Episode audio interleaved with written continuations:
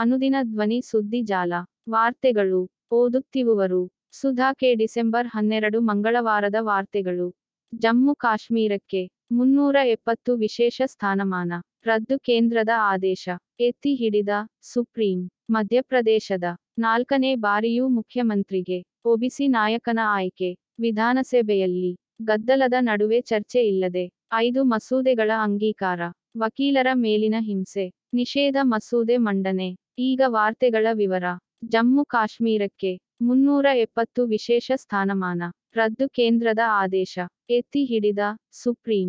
ಜಮ್ಮು ಮತ್ತು ಕಾಶ್ಮೀರಕ್ಕೆ ಸಂವಿಧಾನದ ಮುನ್ನೂರ ಎಪ್ಪತ್ತನೇ ವಿಧಿಯಡಿ ನೀಡಲಾಗಿದ್ದ ವಿಶೇಷ ಸ್ಥಾನಮಾನ ರದ್ದುಪಡಿಸಿದ ಕೇಂದ್ರ ಸರ್ಕಾರದ ನಿರ್ಧಾರವನ್ನು ಸುಪ್ರೀಂ ಕೋರ್ಟ್ ಸೋಮವಾರ ಎತ್ತಿಹಿಡಿದಿದೆ ಸಂವಿಧಾನದ ಮುನ್ನೂರ ಎಪ್ಪತ್ತನೇ ವಿಧಿಯಡಿ ಇದ್ದ ವಿಶೇಷ ಸ್ಥಾನಮಾನವನ್ನು ರದ್ದುಗೊಳಿಸಲು ರಾಷ್ಟ್ರಪತಿಯವರು ಸಾಂವಿಧಾನಿಕ ಆದೇಶ ಹೊರಡಿಸುವ ಅಧಿಕಾರ ಹೊಂದಿದ್ದಾರೆ ಎಂದು ಮುಖ್ಯ ನ್ಯಾಯಮೂರ್ತಿ ಡಿವೈ ಚಂದ್ರಚೂಡ್ ನೇತೃತ್ವದ ಪೀಠ ಹೇಳಿದೆ.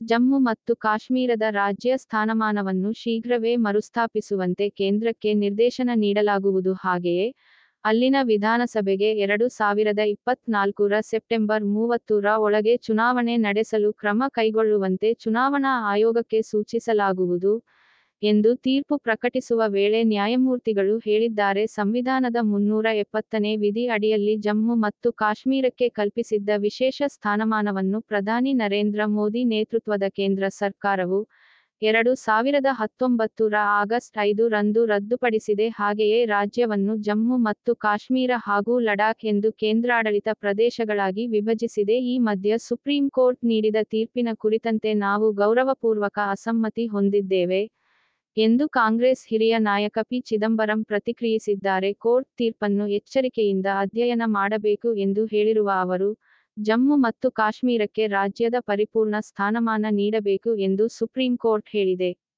ಕಾಂಗ್ರೆಸ್ ಕೂಡ ಇದನ್ನೇ ಯಾವಾಗಲೂ ಆಗ್ರಹಿಸುತ್ತಿತ್ತು. ಈ ದಿಸೆಯಲ್ಲಿ ಈ ತೀರ್ಪನ್ನು ಸ್ವಾಗತಿಸುತ್ತೇವೆ ಎಂದಿದ್ದಾರೆ. ಮಧ್ಯಪ್ರದೇಶ. ನಾಲ್ಕನೇ ಬಾರಿಯೂ ಮುಖ್ಯಮಂತ್ರಿಗೆ. ಒಬಿಸಿ ನಾಯಕನ ಆಯ್ಕೆ. ಮಧ್ಯಪ್ರದೇಶದಲ್ಲಿ ಹಿರಿಯರಿಗೆ ವಿಶ್ರಾಂತಿ ನೀಡಿರುವ ಬಿಜೆಪಿ, ಮೂರು ಬಾರಿ ಶಾಸಕರಾಗಿ ಆಯ್ಕೆಯಾದ ಮೋಹನ್ ಯಾದವ್ ಅವರನ್ನು ಮುಖ್ಯಮಂತ್ರಿ ಸ್ಥಾನಕ್ಕೆ ಆಯ್ಕೆ ಮಾಡಿದೆ. ಆ ಮೂಲಕ ನಾಲ್ಕನೇ ಬಾರಿಯೂ ಒಬಿಸಿ ವರ್ಗದ ವ್ಯಕ್ತಿಯನ್ನೇ ಮುಖ್ಯಮಂತ್ರಿಯನ್ನಾಗಿ ಮಾಡಿದೆ. ಹಿಂದಿ ಭಾಷಿಕ ರಾಜ್ಯಗಳಲ್ಲಿ ಒಂದಾದ ಮಧ್ಯಪ್ರದೇಶದ ಇನ್ನೂರ ಮೂವತ್ತು ವಿಧಾನಸಭಾ ಕ್ಷೇತ್ರಗಳಿಗೆ ಇತ್ತೀಚೆಗೆ ಮತದಾನ ನಡೆದಿತ್ತು. ನೂರ ಅರವತ್ಮೂರು ಕ್ಷೇತ್ರಗಳಲ್ಲಿ ಗೆಲ್ಲುವ ಮೂಲಕ ಬಿಜೆಪಿ ಅಧಿಕಾರದ ಗದ್ದುಗೆ ಏರಿತ್ತು. ಆ ಮೂಲಕ ಕಳೆದ ಹತ್ತೊಂಬತ್ತು ವರ್ಷಗಳಿಂದ ನಿರಂತರವಾಗಿ ಅಧಿಕಾರದಲ್ಲಿರುವ ಬಿಜೆಪಿಗೆ ಮುಂದಿನ ಐದು ವರ್ಷಗಳೂ ಅಧಿಕಾರದ ಖಾತ್ರಿಯನ್ನು ಮತದಾರರು ನೀಡಿದ್ದಾರೆ. ಆದರೆ ಈ ಬಾರಿ ಬಿಜೆಪಿ ಒಬಿಸಿ ನಾಯಕ ಮೋಹನ್ ಯಾದವ್ ಅವರನ್ನು ಆಯ್ಕೆ ಮಾಡುವ ಮೂಲಕ ಹಿರಿಯ ನಾಯಕರ ನಿರೀಕ್ಷೆಗೆ ತಣ್ಣೀರೆರೆಚಿದೆ. ಪ್ರಧಾನಿ ನರೇಂದ್ರ ಮೋದಿ ನಾಮಬಲ, ಹಿಂದುತ್ವ ಮತ್ತು ಕಲ್ಯಾಣ ಕಾರ್ಯಕ್ರಮಗಳನ್ನು ಮುಂದು ಮಾಡಿ ಪ್ರಚಾರ ನಡೆಸಿದ್ದ ಮುಖ್ಯಮಂತ್ರಿ ಶಿವರಾಜ್ ಸಿಂಗ್ ಚೌಹಾಣ್ ಮತ್ತೆ ಸಿಎಂ ಸ್ಥಾನ ಅಲಂಕರಿಸಲು ಸಜ್ಜಾಗುತ್ತಿದ್ದಾರೆ ಎಂದೇ ಹೇಳಲಾಗುತ್ತಿತ್ತು. ವಿಧಾನಸಭೆಯಲ್ಲಿ ಗದ್ದಲದ ನಡುವೆ ಚರ್ಚೆ ಇಲ್ಲದೆ. ಐದು ಮಸೂದೆಗಳ ಅಂಗೀಕಾರ. ಮುದ್ರಾಂಕ ಶುಲ್ಕ ಹೆಚ್ಚಿಸುವ ಮತ್ತು ಬ್ಯಾಂಕ್ ಗ್ಯಾರಂಟಿಗಳ ಮೇಲಿನ ಶುಲ್ಕವನ್ನು ಪರಿಷ್ಕರಿಸುವ ಉದ್ದೇಶದ ಕರ್ನಾಟಕ ಸ್ಟಾಂಪು, ತಿದ್ದುಪಡಿ, ಮಸೂದೆ ಎರಡು ಸಾವಿರದ ಇಪ್ಪತ್ಮೂರು ಸೇರಿ ಒಟ್ಟು ಐದು ಮಸೂದೆಗಳನ್ನು ವಿರೋಧ ಪಕ್ಷಗಳ ಧರಣಿ ಮಧ್ಯೆ ಸೋಮವಾರ ಅಂಗೀಕರಿಸಲಾಯಿತು. ವಸತಿ ಜಮೀರ್ ಅಹಮದ್ ವಜಾಗೆ ಆಗ್ರಹಿಸಿ ಬಿಜೆಪಿ ಮತ್ತು ಜೆಡಿಎಸ್ ಸದಸ್ಯರು ಧರಣಿ ನಡೆಸುತ್ತಿದ್ದಾಗಲೇ ಸಭಾಧ್ಯಕ್ಷ ಯು.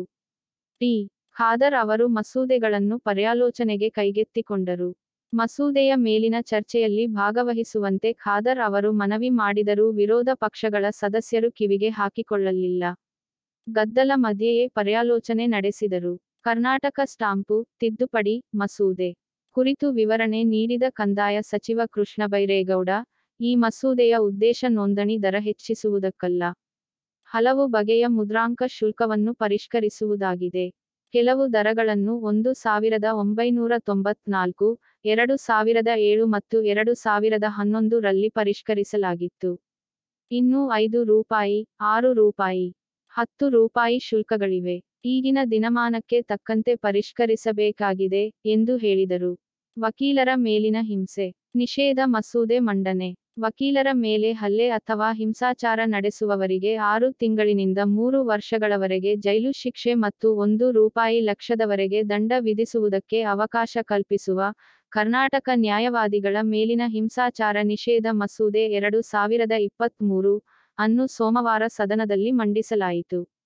ವಕೀಲರು ತಮ್ಮ ಕರ್ತವ್ಯ ನಿರ್ವಹಣೆ ವಿಷಯದಲ್ಲಿ ಬೆದರಿಕೆಗಳು ಬಂದಾಗ, ಕರ್ತವ್ಯ ನಿರ್ವಹಣೆಗೆ ಅಡ್ಡಿಪಡಿಸಿದಾಗ ಅವರ ಮೇಲೆ ಹಲ್ಲೆ ನಡೆಯುವಂತಹ ಸಂದರ್ಭಗಳಲ್ಲಿ ರಕ್ಷಿಸುವುದಕ್ಕಾಗಿ ಈ ಮಸೂದೆಯನ್ನು ರೂಪಿಸಲಾಗಿದೆ. ಕಾನೂನು ಮತ್ತು ಸಂಸದೀಯ ವ್ಯವಹಾರಗಳ ಸಚಿವ ಎಚ್. ಕೆ.